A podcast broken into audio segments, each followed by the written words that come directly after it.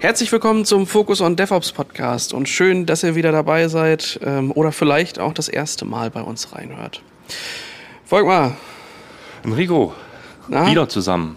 Ja, das ist ähm, jetzt, glaube ich, das zweite Mal, dass wir ähm, und jetzt, glaube ich, auch das erste Mal, dass du wirklich auf einem der äh, Events mit dabei bist. Das hast du ja dieses Jahr ähm, gut aussparen können. Na, nee, wir waren in Amsterdam waren wir zusammen. In Amsterdam waren wir zusammen, stimmt. Da das, das war noch. Aber zwischendurch war ja noch Container Days und Boston ja. und wir, ähm, ja, wie ihr daraus vielleicht interpretieren könnt, wir sind unterwegs, äh, auch mit für euch, ähm, und zwar in Chicago. Weit von zu Hause. Genau. Und haben uns vorgenommen diese Woche, also wir sind in der KubeCon-Woche, es ist Anfang November.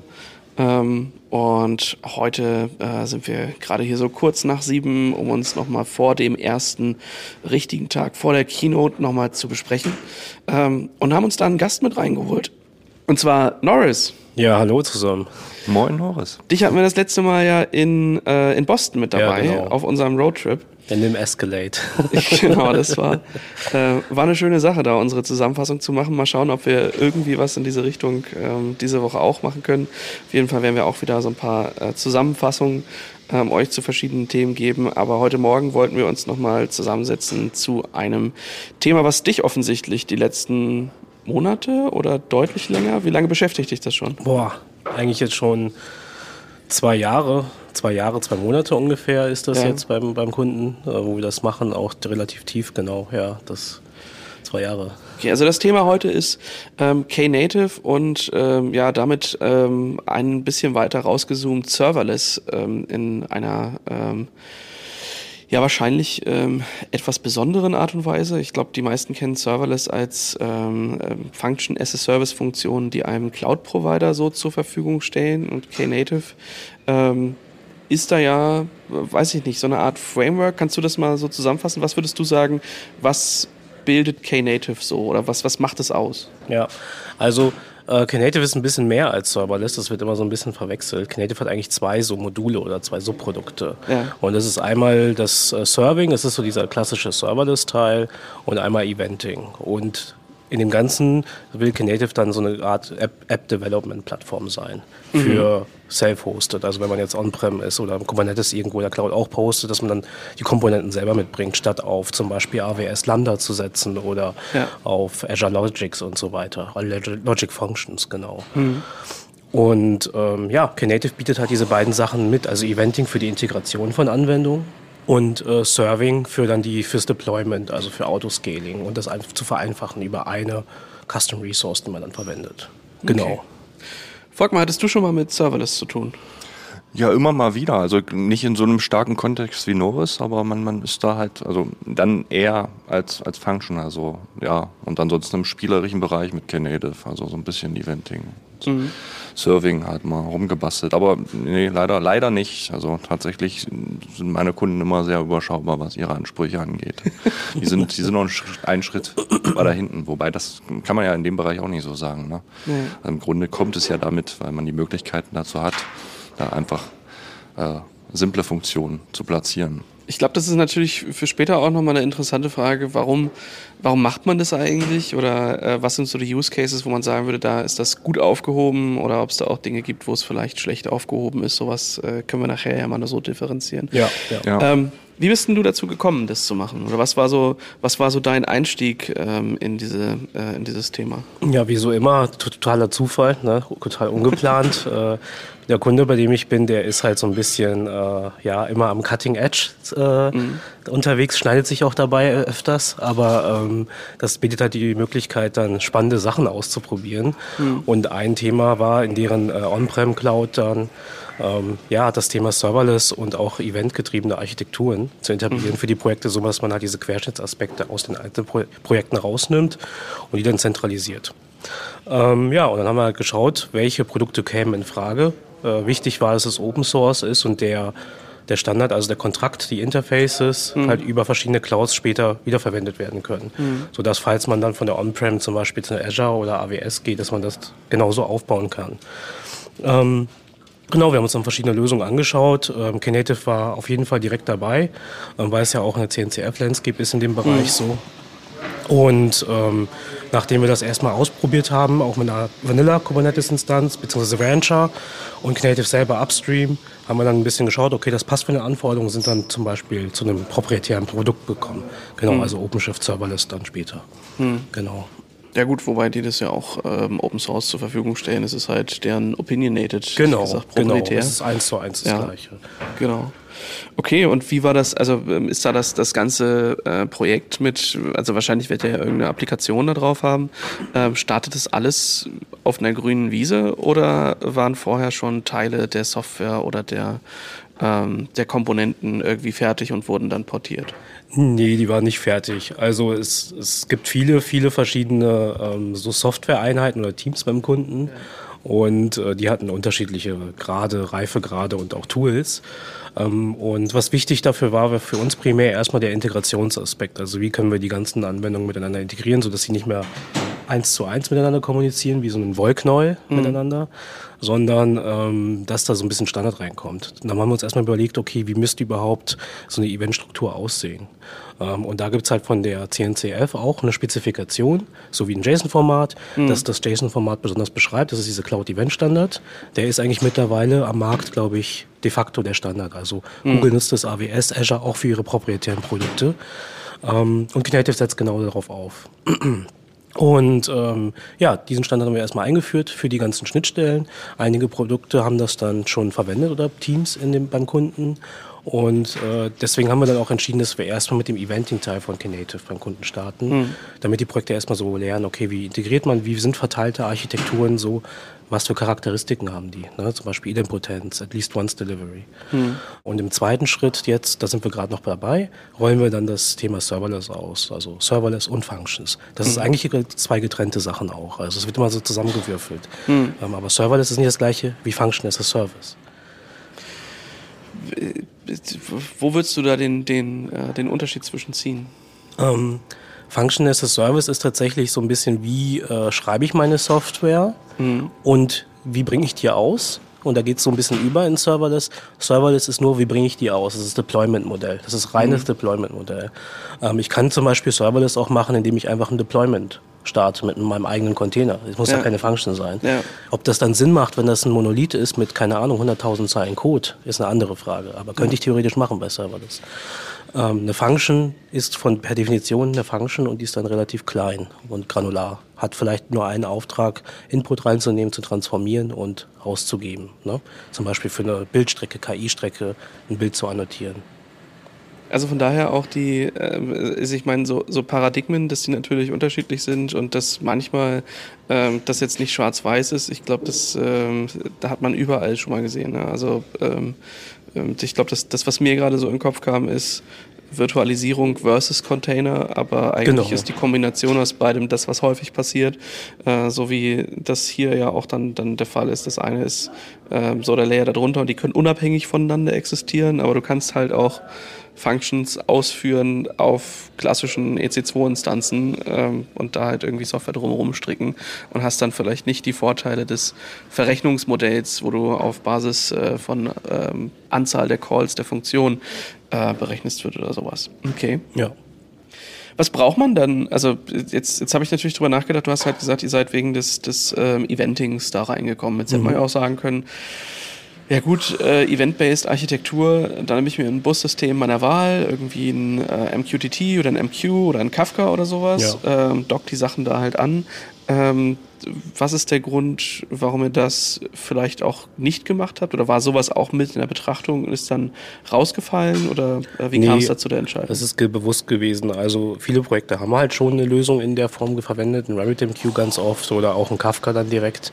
Ähm, das Problem ist halt die Teams, da haben halt auch nicht die Expertise, solche Systeme zu betreiben. Das sind ja keine trivialen Dinger. Ne? Kafka betreiben richtig und dann halt auch mit Fehler, also Backup und so weiter. Ähm, das ist nicht so einfach. Und ähm, das Eventing ist eine schöne Abstraktionsschicht darüber. Ähm, und äh, das war so die Hauptmotivation auch beim Kunden, dann mit, den, mit dem Architekturbau zusammen zu sagen, okay, man holt Knative rein, setzt das oben drüber. Wir nutzen nämlich als Speicher immer noch Kafka für die mhm. Events, aber das sehen die Teams halt nicht. Die interagieren mit einer HTTP-Schnittstelle für die ist das ein REST-Call. So, dann schicken die ihr Event rein als JSON und dann landet es magisch irgendwo in einem Kafka, hochverfügbar mit schönen Topics und so weiter, auch wieder abspielbar, falls was passiert. Mhm.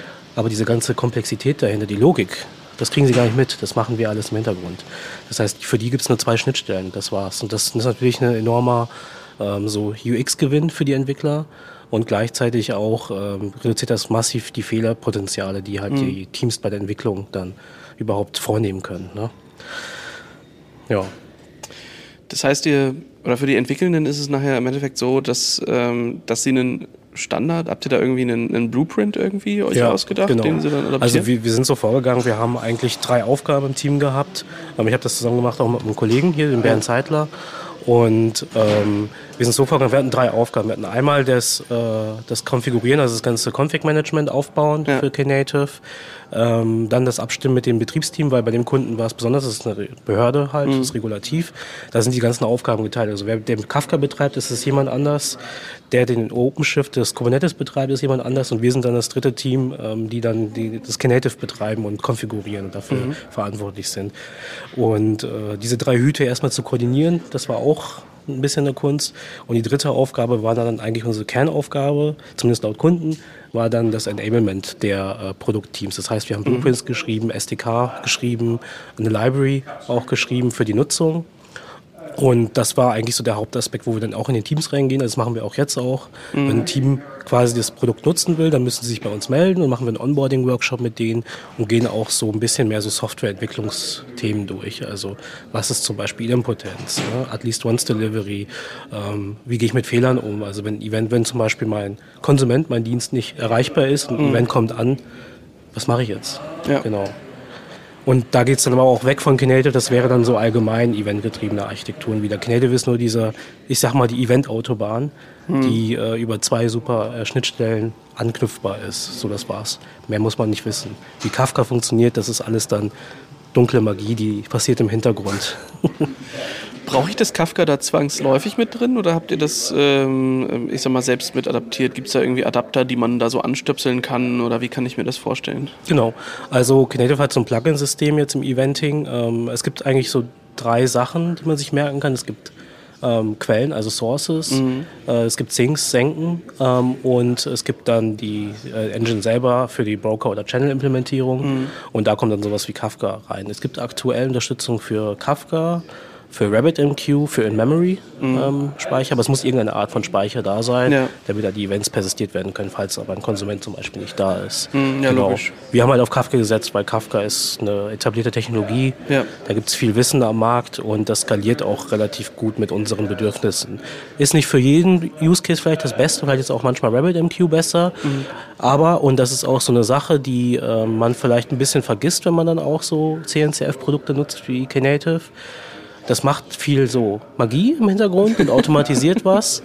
Aber wenn man das wirklich auf großem Stil installiert, ja. spricht das keinen davon frei, Kafka zu verstehen oder RabbitMQ. Ja. Weil der, der Admin, der das aufbaut, der muss natürlich wissen, welche Vor- und Nachteile kriege ich von den ja. Entscheidungen, die das RabbitMQ-Team gemacht hat oder Kafka-Team. Ne? Und wie verknüpfe ich das mit ähm, Knative? Also ich glaube, die einfachsten Sachen sind natürlich irgendwie Message-Größen. Ähm, da gibt es ja auch irgendwie Limitierungen bei den einzelnen Technologien und dann halt Ausschlusskriterien oder sowas. Und dann ist, glaube ich, natürlich auch ähm, Anzahl Messages oder sowas eine, eine sehr interessante Geschichte. Oder wie viele Cluster gibt es denn, wo Interkommunikation irgendwie stattfindet? Auch sowas ähm, gibt dann natürlich, bei manchen Produkten geht es leichter, bei anderen schwerer, bei manchen gar nicht. Ähm also ich kann ja zum Beispiel ein bisschen erzählen, was bei uns so äh, relevant war, warum wir mhm. dann Kafka gesagt haben. Also für uns war wichtig, dass wir gut skalieren können, also in der Breite horizontal später, falls wir halt mehr Konsumenten kriegen ähm, dass es verschiedene saubere getrennte Streams gibt ähm, und dass die Projekte aber auch die Möglichkeit haben, das selber zu konfigurieren. Plus, falls es mal wirklich zum Havariefall kommt, dass wir quasi Events auch zum Zeitpunkt zurücksetzen können und wieder mhm. abspielen. Mhm. Ähm, und das war mit Kafka so relativ naheliegend. Mhm. Ähm, und ähm, das Interessante ist, man kann mit Kafka, es ist nicht so super empfehlenswert, aber wenn man wirklich sagt, ich brauche eine Garantie, dass die Events in einer wirklichen Reihenfolge äh, reinkommen, wie sie, also verarbeitet werden, wie sie reingekommen sind, dann ähm, kann man zum Beispiel in Kafka dann auch die Partition auf 1 setzen, das ist Replika auf 1, Partition mhm. auf 1. So, dann habe ich eine wirklich geordnete Event-Reihenfolge. Ähm, aber wie gesagt, wie du schon merkst, da muss man halt wissen, wie Kafka funktioniert, damit man wirklich weiß, wie Knative funktioniert. Mhm. Weil Knative ist ja nur das Framework oben drüber, die Persistenz ist Kafka. Ich glaube, es ist ziemlich ähnlich wie, wie damals, äh, als man noch mit normalen relationalen Datenbanken gearbeitet hat und dann sich einen Abstraktionslayer oben drüber geschaffen hat. Ja. Ähm, genau, also wenn du ORM benutzt, dann musst genau. du trotzdem wissen, wie deine Richtig. Datenbank funzt. Ja, also es ist, ist immer von Vorteil. Genau, genau. Ja, okay. Äh, wie geht ihr damit um? Also ist das dann für die Entwickelnden dann irgendwie schon noch relevant zu wissen, dass da ein Kafka hinter ist? Ähm, oder ist das nur für mm. euch als hm. Plattformteam irgendwie wichtig, dass ihr euch halt damit auskennen müsst ähm, und äh, ansonsten für die Entwickelnden relativ egal, weil ihr denen dann die, die ähm, die Bedingungen quasi vorgebt und sagt, guck mal, in diesem Spielraum könnt ihr Dinge machen und dahinter könnt ihr frei austauschen oder verwenden, wo ihr lustig seid. Ja, eher letzteres. Also es ist tatsächlich so, dass ich würde mal sagen, für 90 Prozent der Fälle ist das äh, die Standardkonfig. Also wir machen das immer so, wir hinterlegen bei den äh, Schnittstellen, die es gibt für die Projekte, da gibt es eigentlich, wir machen das mit dem Broker- und Trigger-Modell. Ähm, und da haben wir eine Konfiguration, die ist global. Die wird im, im Hintergrund automatisch auf die mhm. Custom Resource angewendet. Die Projekte haben die Möglichkeit, die aber zu überschreiben mit einer eigenen Config-Map. Aber ich würde sagen, 90 Prozent fragen gar nicht erst danach, weil die brauchen das nicht. Mhm. Und das, die anderen paar Prozent, die kommen dann zu uns und dann gucken wir tatsächlich auch mit denen gemeinsam über den Use Case, macht das überhaupt Sinn? Und meistens kommt heraus, auch da macht es keinen Sinn. Also eigentlich ist das Wissen über Kafka nur für uns als Admins wichtig. Es gibt ein paar Edge Cases, wo man dann da optimieren kann. Genau. Und vielleicht gibt es auch Projekte, das ist auch vielleicht relevant für andere, die das Knative mal nutzen wollen Kafka hat natürlich einen Vorteil. Kafka ist äh, Pull-basiert. Wir haben mhm. ja vorhin gesagt, ich, wir packen ja Knative drüber mit HTTP-Schnittstellen und Cloud-Events. HTTP ist ja Push-basiert. Ähm, wenn ich jetzt aber Kafka direkt verwende, dann habe ich ja einen Pull. Das heißt, der Konsument sagt, ich bin bereit, ich brauche jetzt mehr Events. Ähm, und da dreht sich dann halt quasi die, die mhm. Aufrufreihenfolge. Ähm, das kann man mit Knative auch machen, weil man kann in Knative direkt an Kafka angehen. Für die, ich habe ja vorhin gesagt, es gibt Sinks und Sources. Es gibt nämlich auch eine Kafka-Sync. Das heißt, mhm. ich könnte sagen, ich hab, bin selber ein Kafka-Konsument oder ich habe ein Topic und ich möchte, dass Events da drin landen damit ich wieder eigenständig auf dem Kafka-Protokoll arbeiten kann. Ähm, aber ja, das ist immer Use-Case-abhängig wir sind da relativ streng beim Kunden und sagen den Teams, wir geben denen gar nicht die Option erst. Wir sagen immer nur, nutzt HTTP und fertig. Und wenn dann die sagen, ja, wir brauchen aber die und die Use Case, dann reden wir erst drüber, dass es die Option gäbe. Genau. Also stellst du letzten Endes auch so, ein, so eine kleine Standardschnittstelle, also im Grunde halt eine Standardisierung da, um da halt genau. nicht, nicht, nicht ständig irgendwelche Sonderlocken zu drehen. Richtig, richtig. Das ist eigentlich das Hauptziel auch beim Kunden gewesen, es zu standardisieren, skalierbarer zu machen, ein bisschen Kosten einzusparen, indem ja. wir das ja auch zentralisieren. Ähm, ja, und dass die äh, Projektteams weniger über dieses ganze Technologiegedöns ähm, verstehen müssen, sondern wirklich nur noch ihre Anwendung entwickeln und in einem sauberen, strukturierten Format ihre Events veröffentlichen. Ja. Plus der Vorteil, dass alle anderen diese Events dann ja auch verarbeiten können. Das heißt, irgendwann haben wir einen Pool an Events und das eine äh, Projekt kann sagen, ich interessiere mich für diese Events, ohne dass die jetzt zum Projekt gehen müssen und hey, mach mal eine Schnittstelle für mich. Ne? Genau. Was braucht man denn jetzt, um, also ich, ich, wie, wie kann ich mir das vorstellen? Also ich ähm, klone mir ein Repository. Also ich meine, wenn ich jetzt, wenn ich klassisch irgendwie Richtung, ähm, Richtung Container und Kubernetes denke, dann habe ich da halt eine CI/CD-Pipeline. Mein Artefakt ist ein Image. Ähm, das pushe ich in eine Registry und dann ähm, habe ich entweder äh, einen pull-basierten GitOps-Ansatz oder die Pipeline macht halt kubectl-Dinge oder Customized-Dinge oder Helm-Dinge. Ähm, wie kann ich mir das vorstellen in so einer Knative-Architektur? Was ist mein Artefakt? Wie, was muss ich tun, um was onzuboarden? Solche Dinge. Ja, also im Prinzip ist es genauso gleich. Es gibt den, nur den einen Fall, wo es anders ist und das wäre bei der Function. Mhm. Aber wenn wir jetzt äh, über Eventing sprechen, dann ist es genauso gleich. Ich mache mal ein ganz normales Deployment. Ich packe das in Argo CD oder so, deploy das dann raus oder ein Helm-Chart. Ähm, und das hat ein Image ganz klassisch, also weil der Integrationspunkt hier bei dem Eventing ist halt der HTTP-Call. Das macht man ja in der Applikation. Ähm, so. Ähm, dann das nächste wäre beim Serverless dann, wie mache ich das Serverless? Das ist genauso, ich baue ein Image Ich nutze natürlich jetzt nicht nur den Deployment, sondern Knative Service. Mhm. Und der Knative Service hat ein paar Vorteile, weil man dann zum Beispiel Autoscaling mit aktivieren kann. Man hat ähm, Caching von den Requests. Das heißt, wenn ich auf Scale to Zero mache, mhm. dann werden die Requests vorgecached und gehalten, bis halt dann die äh, mit meinem Dienst hochgefahren ist. Ne? Also von Eventing bis Knative Service ist es gleich. Mhm.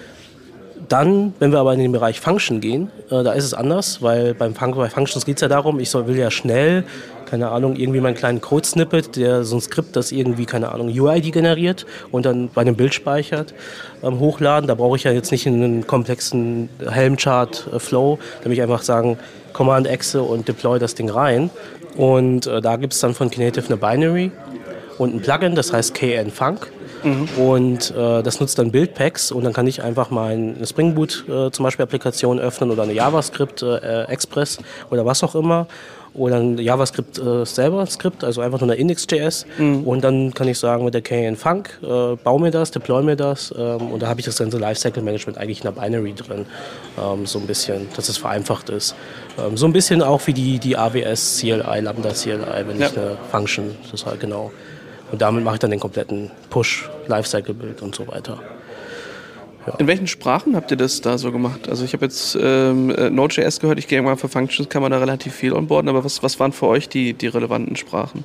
Ja, also Functions werden kaum genutzt aktuell, weil die, die, Projekte sind auch nicht so weit, dass die genau, also wir wollen auch gar nicht, dass die Functions nutzen, weil wenn die jetzt ihren Monolithen quasi in Functions umschreiben, ne, dann hätten wir Hölle.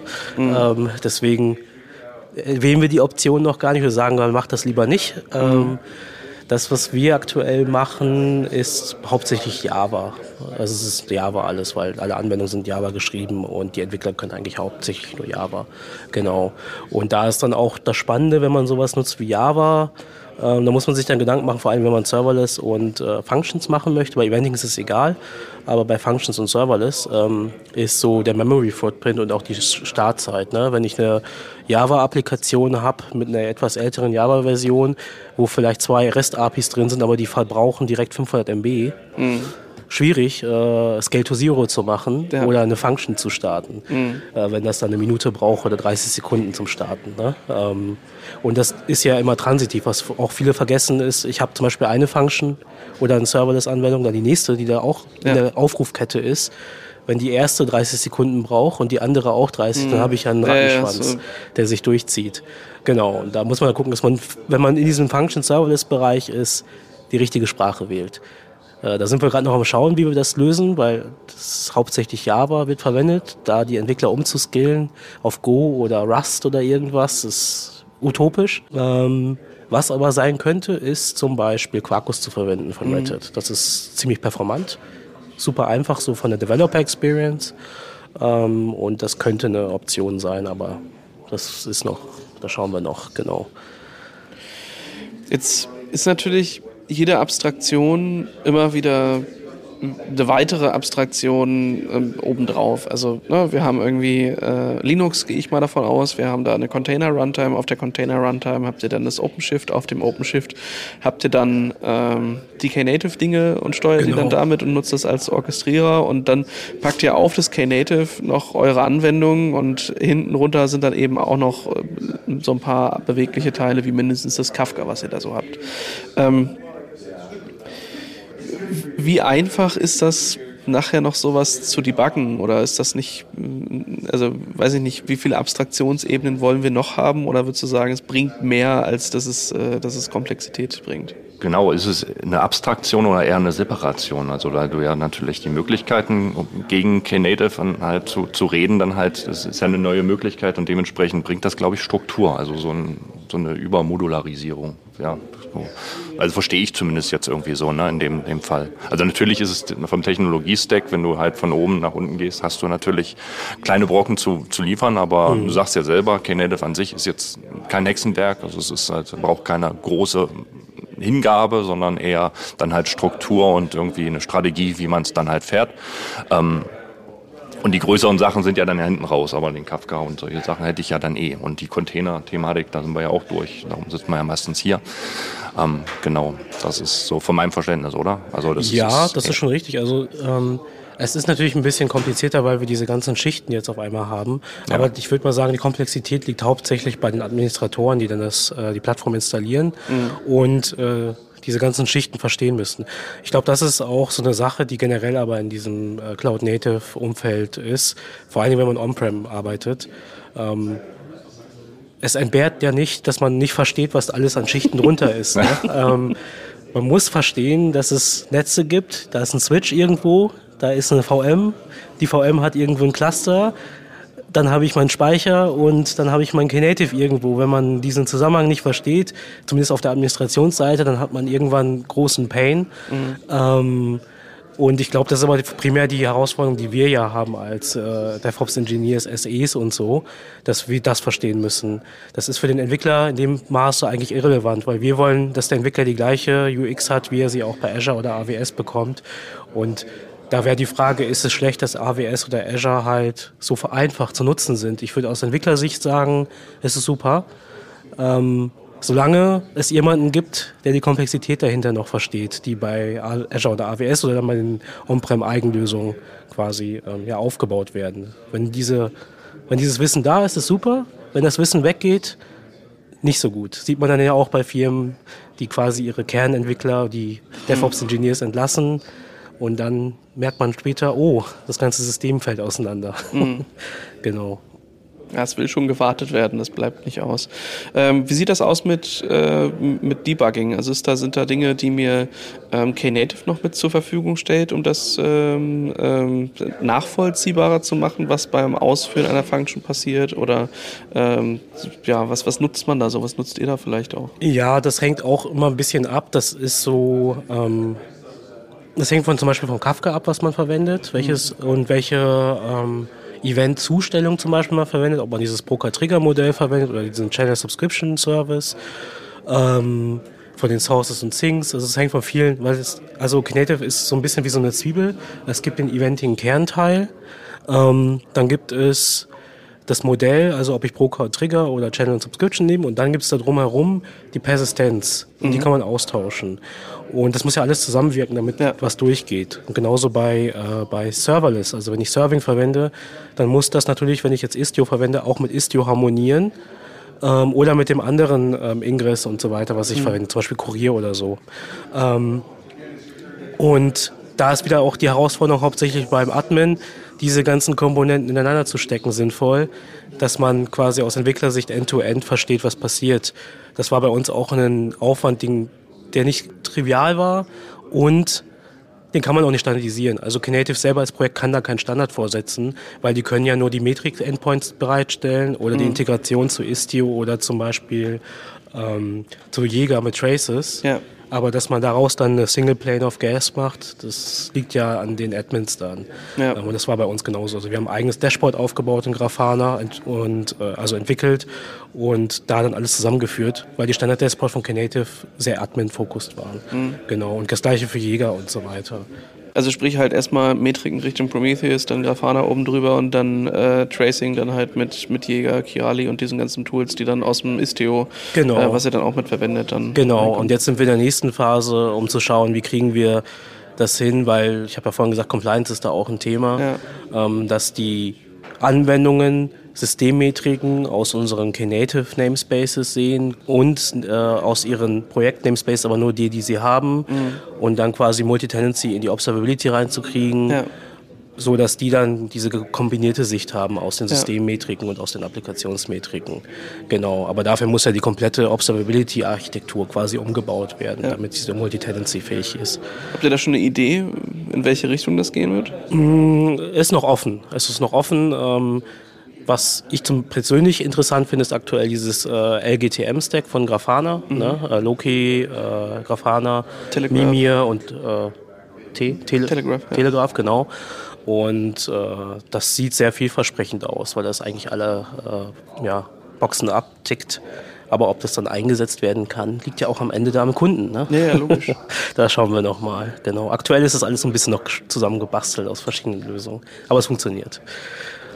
Du hast vorhin gesagt, dass ihr angefangen habt mit, äh, mit Upstream Knative und ähm, einem Konstrukt, wo ihr Rancher mit im Einsatz habt und sind dann, seid dann irgendwann in Richtung OpenShift ähm, gewechselt. Da würde mich interessieren, ähm, also was war der Grund dafür? Das vielleicht jetzt eins und das andere ist, ähm, macht das irgendwas anders oder äh, gibt es da irgendwie Sachen, die für euch schon Dinge vereinfachen oder ähm, warum macht man das? Ja, also ähm, ein Hauptaspekt äh, von der Lösung oder einer Anforderung war, dass das auf offenen Standards aufbaut und portabel bleibt. Ähm, und das konnten wir nur evaluieren, indem wir gesagt haben, okay, dann nehmen wir halt äh, zwei Sachen, die halt relativ nah an Upstream sind, also Rancher und äh, Knative selber und testen das erstmal so in ihrer, in ihrer Nacktheit ähm, und schauen, ob es eigentlich alle unsere Ansprüche erfüllen kann, bevor wir auf etwas Größeres gehen wie OpenShift und OpenShift Serverless. Weil da gibt es auch ein paar opinionated Änderungen an Knative, die sie vorgenommen haben. Und das würde uns so ein bisschen ja, blind machen, für wie ist Knative eigentlich upstream und wo sind die Unterschiede. Ja. Genau, und deswegen haben wir das erstmal so gemacht, bevor wir dann äh, zu OpenShift gegangen sind. OpenShift haben wir dann gewählt, einfach weil wir Support brauchten. Ähm, auf der Größe, wo wir da agieren, ist halt Support unabdingbar. Ja. Ähm, und äh, ja, dann haben wir auch noch OpenShift Serverless reingeholt, weil es dann einfach in OpenShift integriert ist. Schön in die UI, für die Developer Experience wieder äh, besser und ähm, sind damit bisher ganz zufrieden. Genau, deswegen sind wir auch heute hier auf der KubeCon äh, und halten dann auch am Donnerstag einen Talk dazu. Ja, spannend. Ähm, also es ist, ich finde das immer wieder schön. Das eine ist natürlich so, was man, äh, was man so in der Theorie sieht, dann das, was die Cloud-Anbieter so machen und das, was man dann am Ende daraus macht, weil ich glaube, das, das Marketingversprechen ist immer so das eine Ja. ähm, und das, was man dann tatsächlich da rausholt, wo dann so die Benefits liegen, ist da manchmal doch irgendwie was anderes. Ähm, Gerade so, so Dinge wie, äh, wie Scale to Zero oder halt ähm, äh, diese massiven ähm, Skalierschwankungen, die man damit machen kann. Ich glaube, das ist häufig so das, das, ähm, das Argument, dass man über Kosten getrieben Ja, da gut nachvollziehen kann, ah ja, okay, wenn es mal viel ist und wenn es mal wenig ist, dann kostet es mal mehr, mal weniger. Das kann, glaube ich, jeder gut nachvollziehen.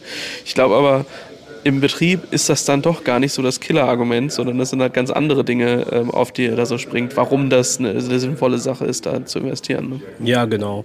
Also ähm, das Thema mit den Ressourcen war schon relevant. Das ist auch ein Hauptgrund, warum wir jetzt Serverless einführen. Mhm. Es gibt viele Workloads, die passieren zu wenigen Stunden am Tag und dann der Rest Spitzen. idle. So, und dass die dann aber 24 Stunden idlen ein Jahr lang, das macht keinen Sinn. Die kann man die Ressourcen freigeben. Ähm, und das wird auch genutzt werden von vielen kleineren Projekten ähm, beim Kunden.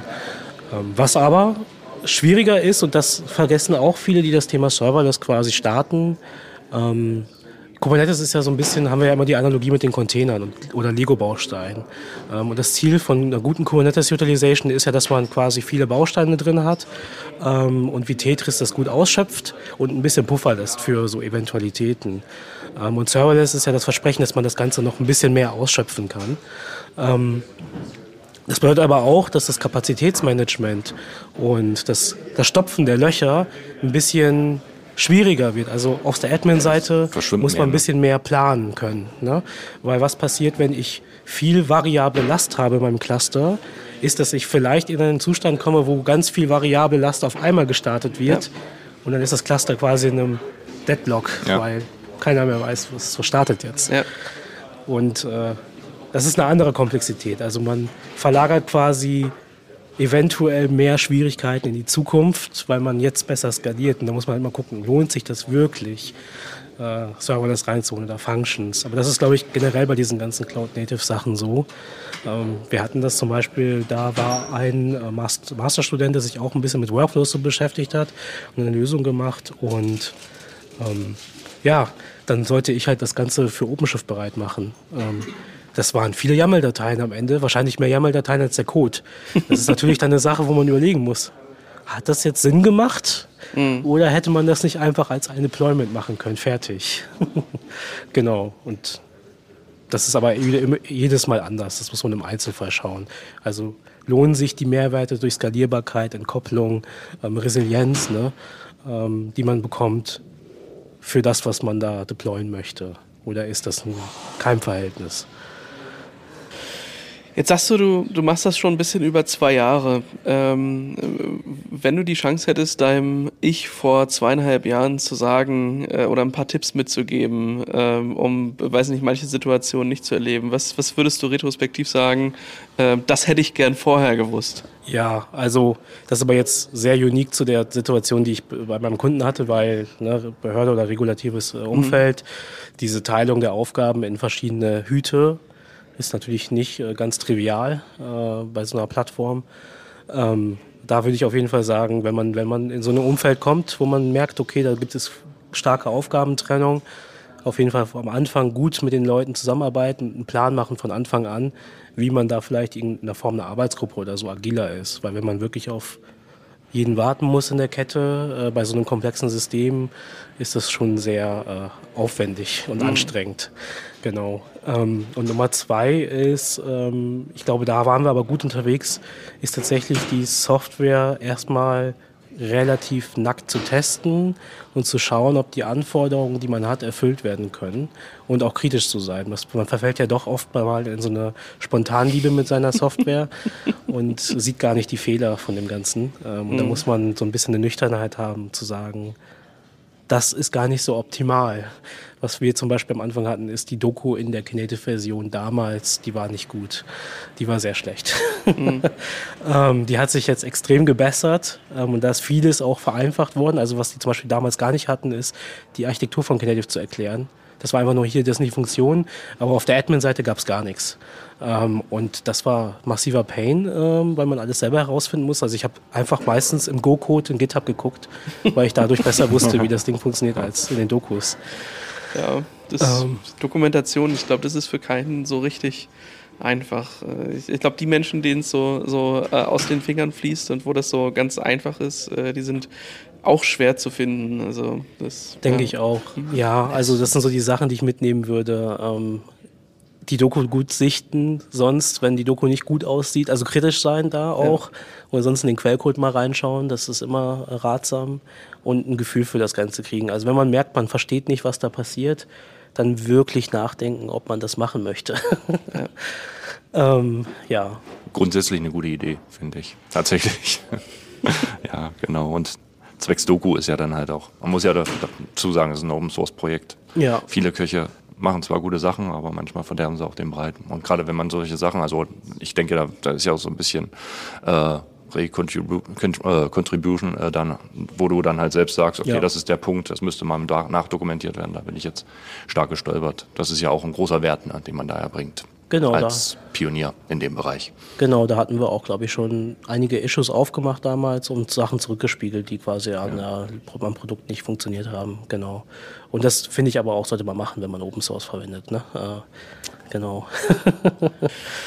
Wenn jetzt jemand davor steht, ähm, gerade vielleicht diese Entscheidung zu treffen, da mal auszuprobieren ähm, und sich dem, dem zu nähern, hast du einen Tipp, äh, was man so machen kann, um sich äh, ja, so damit zu befassen, was so ein erster Schritt in diese Richtung sein kann? Vor allen Dingen, wenn man keine Idee hat, was man damit machen soll, sondern einfach in die Richtung rennt. Ja, das ist ja, ja, ja. Also es gibt, äh, also ich würde auf jeden Fall erstmal sagen, jetzt Jetzt ist natürlich der Full Circle, auf die Knative-Doku zu gehen. Die ist nämlich jetzt gut. Ja. und sich das einfach mal durchzulesen, was, es, äh, was Knative kann. Ähm, und dann zu schauen, was man davon nutzen möchte. Ähm, und dann einfach, ich würde sagen, ähm, mit einer Dummy-App starten, einfach ausprobieren. Ähm, und ähm, ja, ich glaube, einfach ausprobieren ist das Beste, was man machen kann. Einen kleinen Use Case, äh, nicht am Anfang Kafka mit einsetzen, sondern einfach mit einem Memory Channel arbeiten, ähm, verstehen, was ein Broker oder Trigger ist oder eine Channel und Subscription, mhm. äh, sich entscheiden, was man davon machen möchte, ob man den Channel-Weg geht oder den Broker-Weg. Ähm, bei den Eventing-Themen, bei dem Serverless-Themen ist es eigentlich einfach, weil da gibt es nur eine Custom Resource, mit der man interagiert. Das mal ausprobieren, äh, in Scale to Zero. Man kann zum Beispiel auf dem Rechner einfach keinen starten, mhm. äh, die Knative CLI installieren, ähm, ja, und dann Knative Serving installieren und dann einfach mal rumspielen und gucken, wie, wie, ist die, wie sind die Annotationen, wie verhält sich das Ganze. Ähm, wie ist bei Eventing ein Cloud-Event aufgebaut, äh, wie stelle ich ein Event zu, genau. Und wenn man das erstmal so ein bisschen ein Gefühl dafür hat, dann kann man mal ja, die, die etwas komplizierteren Use Cases angehen, genau. Ja, ja cool. Ja, dann ähm, zum Abschluss würde mich natürlich auch von euch als Zuhörende interessieren, habt ihr schon mal mit Knative gearbeitet oder setzt ihr etwas anderes ein? Ich meine, da gibt es ja auch noch so ein paar ähm, andere Projekte, die sich da die letzten drei, vier Jahre dran gewagt haben, Serverless-Plattformen oder äh, ähnliche Produkte zusammenzustellen, dann könnt ihr uns das gerne als ähm, Kommentar entweder äh, direkt in dem Blog, wo ihr unsere Episoden findet, hinterlassen. Ihr schreibt uns sonst eine Mail an podcast.sva.de oder könnt uns auch bei Spotify im QA-Bereich ähm, Fragen und Antworten hinterlassen. So, Jungs, ähm, ich würde sagen, jetzt ähm, ist kurz nach acht, um neun beginnt die Keynote. Ja. Ich bin schon sehr gespannt, oh. was so das Thema dieses Jahr äh, sein wird. Ja. Ähm, Hoffentlich nicht AI. Skript schon zusammengestellt. AI. Ja, dementsprechend äh, freue ich mich gleich erstmal auf das Frühstück und aufs Kommen zur, äh, zur CubeCon und auf die Keynote. Ähm, vielen Dank fürs Zuhören und bis zum nächsten Mal. Bis demnächst. Macht's gut. Macht's gut. Ciao. Ciao.